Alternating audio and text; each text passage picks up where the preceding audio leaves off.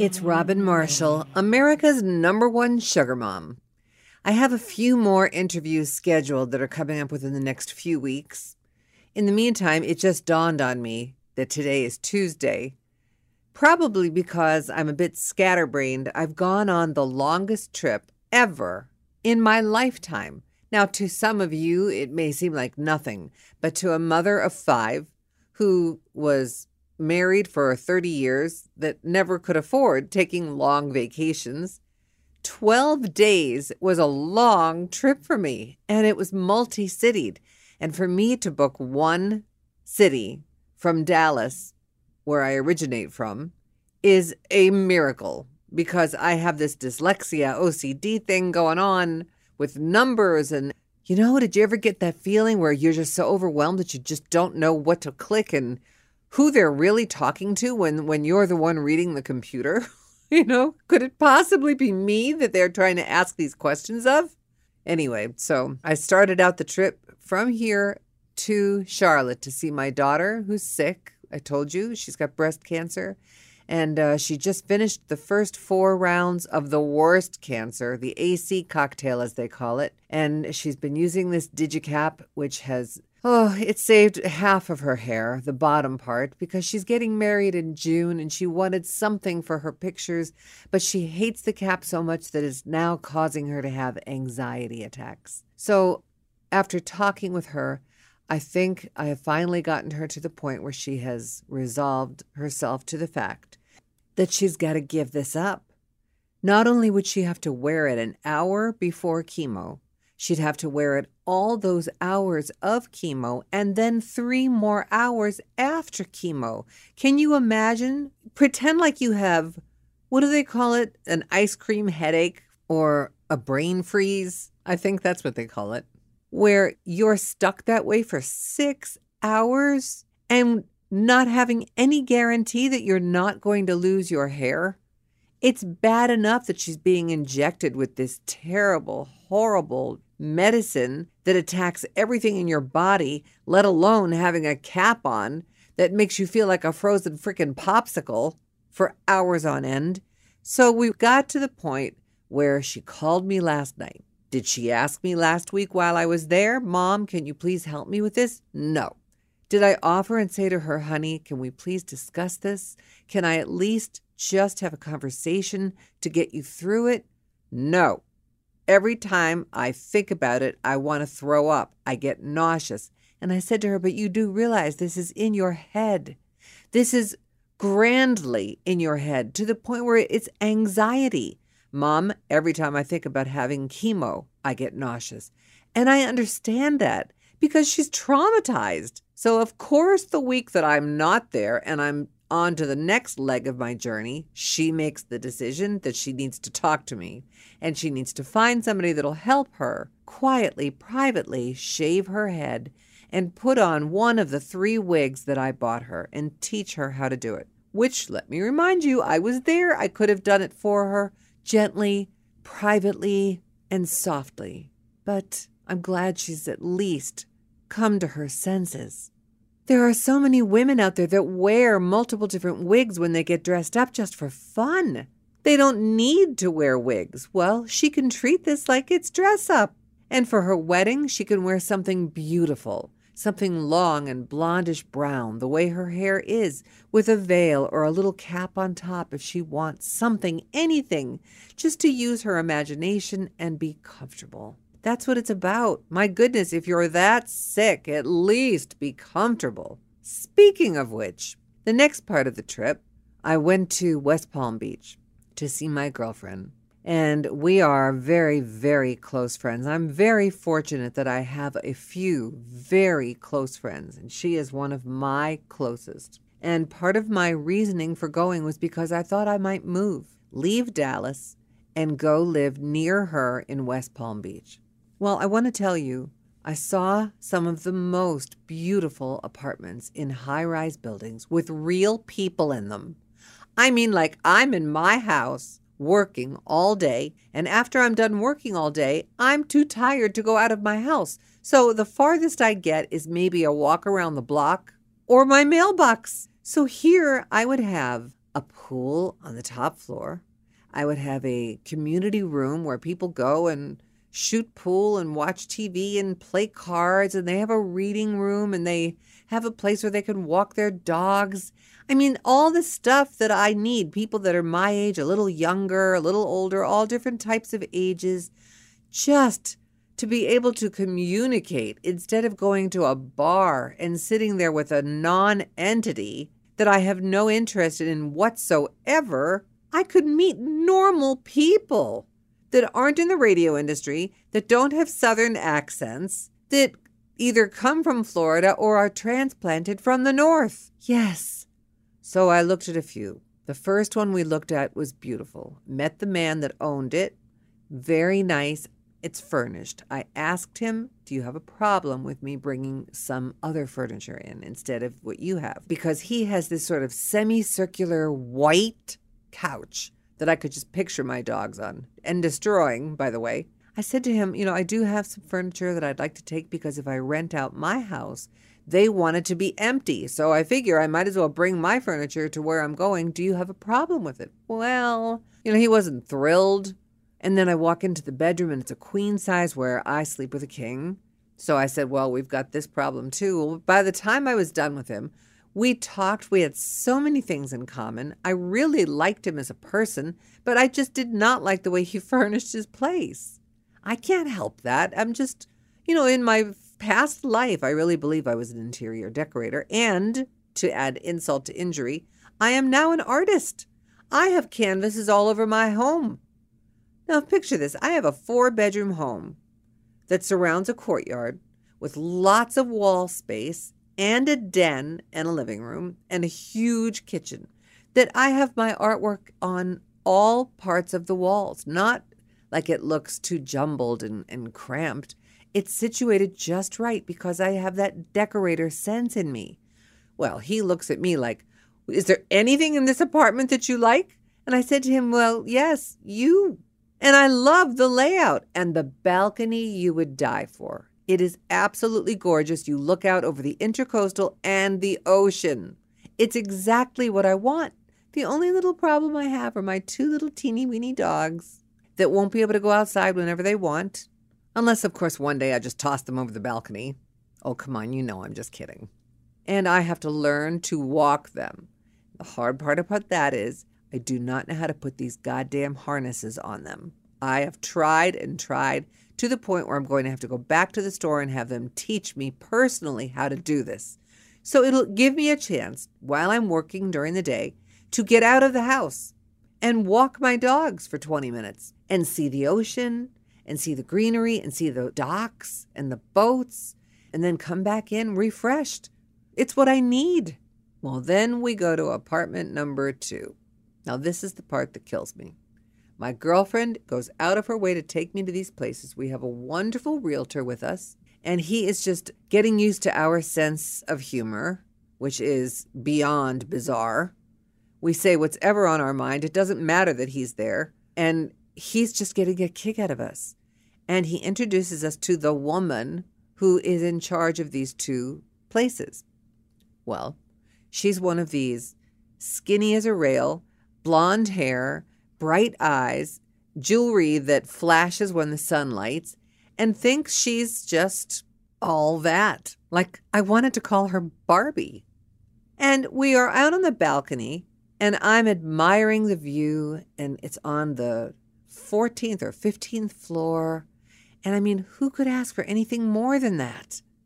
And as we turn to come back in, I walk in, my girlfriend steps behind me, and I'm walking into the bedroom, and she says to my girlfriend, So, what do you think of the place? And my girlfriend says, Oh, I love it. And she says, So, are you her mother?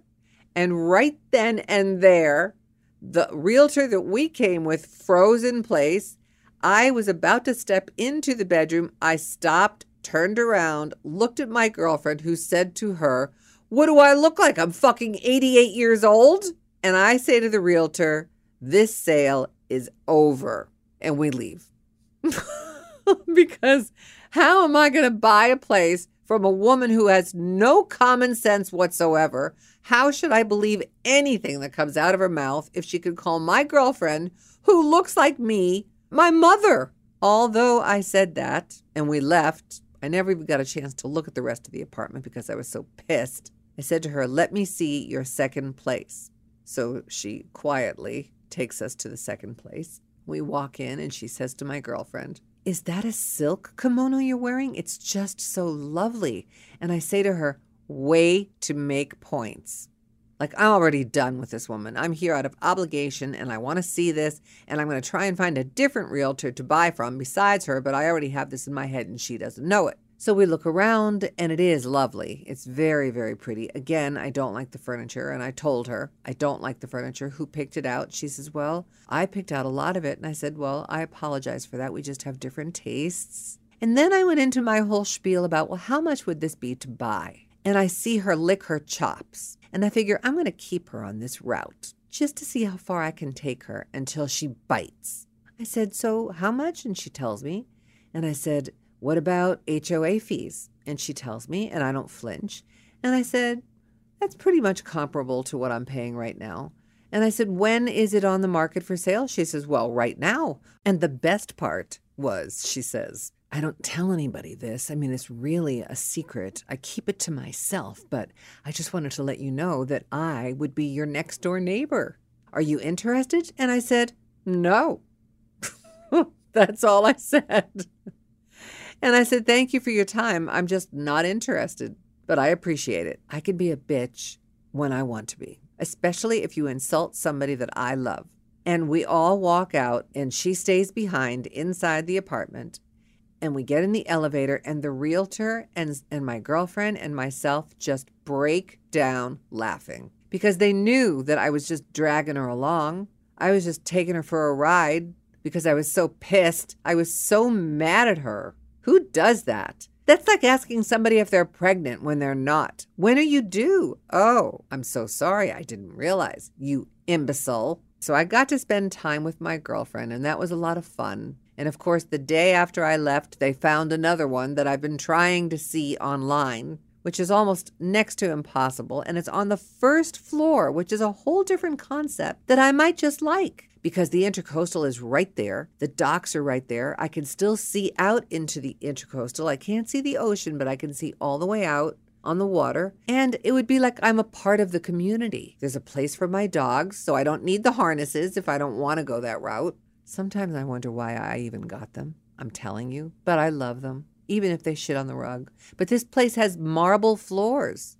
Anyway, there's where I am as far as West Palm Beach is the area Riviera Beach. Then I flew to New York to see my son, primarily, and his artwork. He's painting at the World Trade Center. Street art has taken on a new meaning. Remember when people used to get thrown in jail for using spray cans on garbage cans and buildings or the sides of trucks or railroad cars? Well, now these street artists are so freaking fantastic and creative I mean, they're like regular artists, even better because they paint on all kinds of surfaces. And sometimes they even do it for free just to be able to tag and show where they are on Instagram. And my kid is in with all of these street artists that have been around forever, that have three and 400,000 followers on Instagram. And he's got about, I don't know how many thousand himself, but he's painting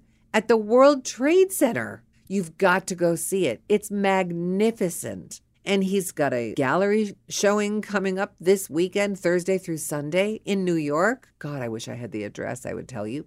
But he's on top of the world. Wonderful little girlfriend, lives in a nice place, lives in Gowanus, Brooklyn, and he's doing what he's always dreamt of doing. I used to have to talk to the police and beg them not to arrest him, and now he gets paid for doing the same thing. It's wonderful. And he's cute. Well, that's his story, and he took me all over New York. And my little French daughter, who was my Airbnb guest a year ago for a month, who we stayed and became very close with. We see each other at least once or twice a month. We go out to dinner. Don't you know that she was in New York on the same day as me? What are the odds of that? And she was just writing me, telling me I'm in New York. And I said, So am I. And the next thing I get is a message from my daughter, who I just saw in the Carolinas, saying, Mom, I'm going into New York and I want to make sure I have Dylan's address right, my son. Dylan Bover. In case you want to look him up, his tag is Bauvez, B A U V E Z. And don't forget the hashtag, Bauvez, as he says. I said to her, What do you mean you're coming into New York? I said, I'm in New York. And there's dead silence on the other end of the phone. What? I said, Lacey, I just arrived. And she said, I did too. I turn around and I'm on the phone, and there she is standing at the carousel where the bags come in, and our mouths just dropped open. Welcome to Robin's World. So we have a hug. I take a short video. She is going with her girlfriends, has an Airbnb, and I am taking public transportation because my son is involved in the World Trade Center painting at the time to get to Brooklyn, which took me an hour and a half. And you'd be proud to know I did not get lost, nor did I get in a fight. Everything was smooth, except for the fact that I was exhausted because I was pulling my bag behind me. I got to see him finally. I am walking down the stairs at his stop with this bag and I'm dragging it one step at a time and I'm I'm not sure I can make it. That's how heavy the bag was and how tired I was. And I hear him on the other side of the steps. Mom, mom, don't move. I just walked up the wrong steps. I'm coming around to get you, mom. Stay still. so he comes and he races around and he grabs my bag and he gives me a hug. I love you, mom. I'm so happy to see you, mom. I just can't believe you're here, mom. And the whole trip made it worth it to me right then and there. You know, when your kids can be in their 20s, their late 20s, and still look at you with that smile on their face and tell you how much they love you and that they can't believe you're there to see them. It makes being that mom all the more worth it. You know the feeling. And if you don't, you got to work on it because if you leave it to them, they won't fix it. It's our place to keep things right. But I just got lucky with my kids. I'm very fortunate. So I stayed at his place. This is now day nine. I'm tired, but I'm not telling him because I'm going to keep up with him and I'm going to see his studio. I'm going to go back to the World Trade Center and see what new things he's done. And he's a fast walker, and I'm telling him the whole time, you keep your pace, I'll keep up with you. And you know what I was so impressed about with him? The minute we'd be walking on the street, if I wasn't on his right side, he would take a side step, almost like a ballroom step. Maybe it's because all those years I made him take dance for his footwork for sports, and now he's an artist, of course. And he would stand on my left side, so he was at street side, and he would put his arm in his pocket and leave it open for me to put my arm through his. What a gentleman. And it's just the way he was brought up. Pat myself on the back a little bit, even though he needs a haircut. I'm not going to tell him, but, you know, he's not going to listen to this podcast anyway. But I'm just so proud of him. I'm proud of all of them. My youngest is about to graduate next semester. My next to youngest just started her own franchise. She was working for somebody else's franchise and did so well that the franchise company offered her her own franchise in Charleston and gave it to her for free. I mean, that's miraculous. My middle child is moving to Wilmington to be with the man of her dreams, who is a Marine special ops, gorgeous guy who adores her, brilliant, and she works for me at Sound Solutions doing voice work. And then there's my daughter who's sick, but she's getting married in June. So she's got something to look forward to. And while I was in New York, I saw one of my other best girlfriends, Edie Nathan. She's written a book. I'm so proud of her. She's been working on this book for five years. She's a psychotherapist, and her book is called The Dance of Self Discovery Through Trauma and Loss. It's grief.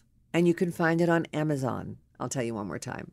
The Dance of Self Discovery Through Trauma and Loss. It's grief. And her name is Edie Nathan. Look for it. She's a brilliant woman. And also, she's the type of woman that understands me. Very few do. She could call me 20 times and I won't return the call. And it's not because I don't love her. It's because I'm involved in a million things. And by the time I go to pick up the phone to call her back, I'm on to something else and I, I get interrupted. But she understands me, as I said, and she still loves me and respects me and looks forward to seeing me when I come in.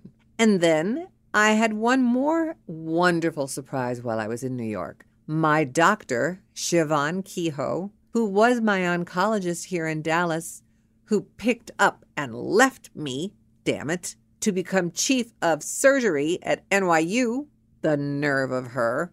We met for drinks and had the time of our lives. We were close when I was there, not just as doctor patient, but as friends as well. And we always swore that at one point we would go out and have a drink together. Well, we had drinks. and we compared notes as to what we remembered and we talked about what was going on in our lives and we laughed like idiots. Just had a great time. And then towards the end of the conversation, we discussed my condition. And my condition is something I don't even know if I've discussed, but I'm on my fifth round of any medication that's out there and offerable to me with ovarian cancer. Listen, I knew going in that it's not a life threatening disease anymore. It's just a disease that's chronic. It comes, it goes. It's like a fucking revolving door. And the, the worst part about it is you don't know how you're going to react to whatever medication they put you on. I've already refused chemo after the second time. So now I'm trying these PARP inhibitors. I tried something called tamoxifen. That didn't work. And and now this is another PARP inhibitor that I'm trying and I started it, would you believe, and you will only believe this because you know me by now. I started this the day of the trip, not having any idea of the side effects. Well, I did. I read the list of side effects and I said, there's no way in hell that any one of those side effects is me because I'm the one that has this other side effect that comes from left field that no one's ever heard of in her life. That's the type of person I am. I'm not the one that's going to get leukemia. My white count might drop a little bit, but I'll live. You know, I'm not going to have all the craziness that they say nausea, uh, not being able to get up. Bullshit. I mean, that's just not me. I can't allow that for myself. So we talked about it, told her the drug. She said she already looked in my chart which is really not supposed to be, but I gave it to her. So it was my choice to give my ex doctor, who is still a part of my team. She assured me she is still a part of my team, which made me feel so much better because I love her and I trust her more than anybody. And she said it'll take about three cycles before we see if there's any progress. I said, How long's the cycle? 28 days.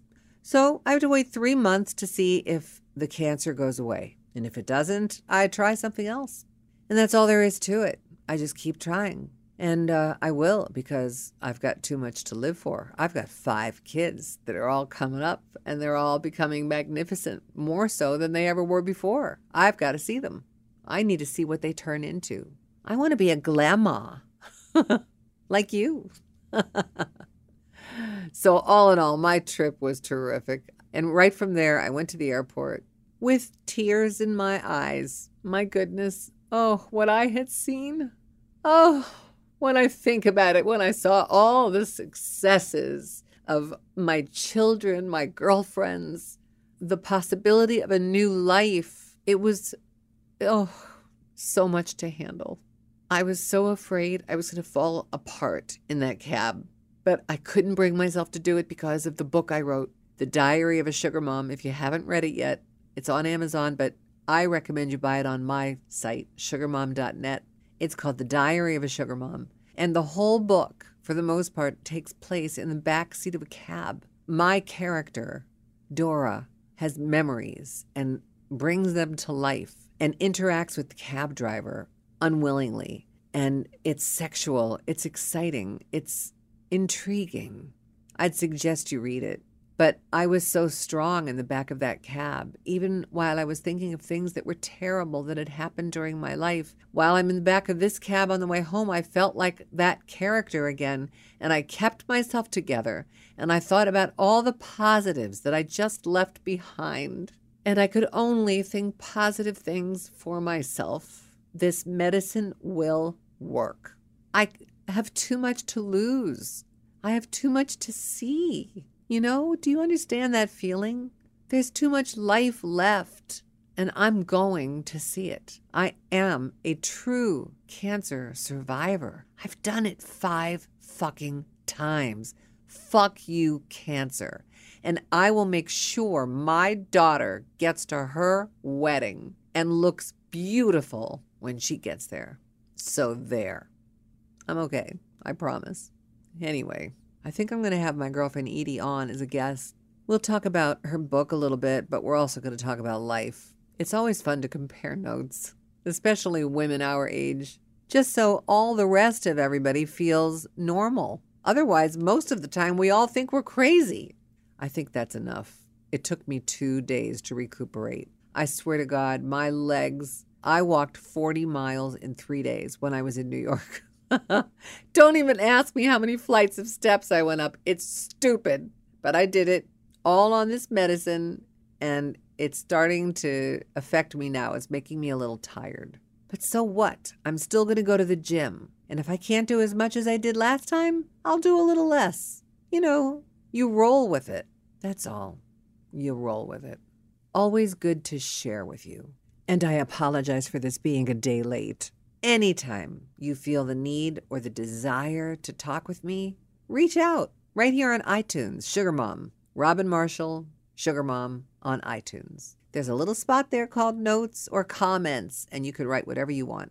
Or my email, robinmarshallsugarmom at gmail.com. Or better yet, go to my website. There's a lot there. I'd love for you to listen to the Lemons to Lemonade series, one through six. It's not maudlin. It's not anything that's going to depress you. It'll help you become stronger if you're going through any kind of illness at all, because there's humor involved with potential death. There's humor involved with stress and not knowing what the end result is going to be, because everything around you makes no sense and it becomes funny. It's almost like a stage of grief, as my girlfriend Edie would say. Or maybe I am just a little bit warped. I love you. I will talk with you next week. It's Robin Marshall, America's number one sugar mom.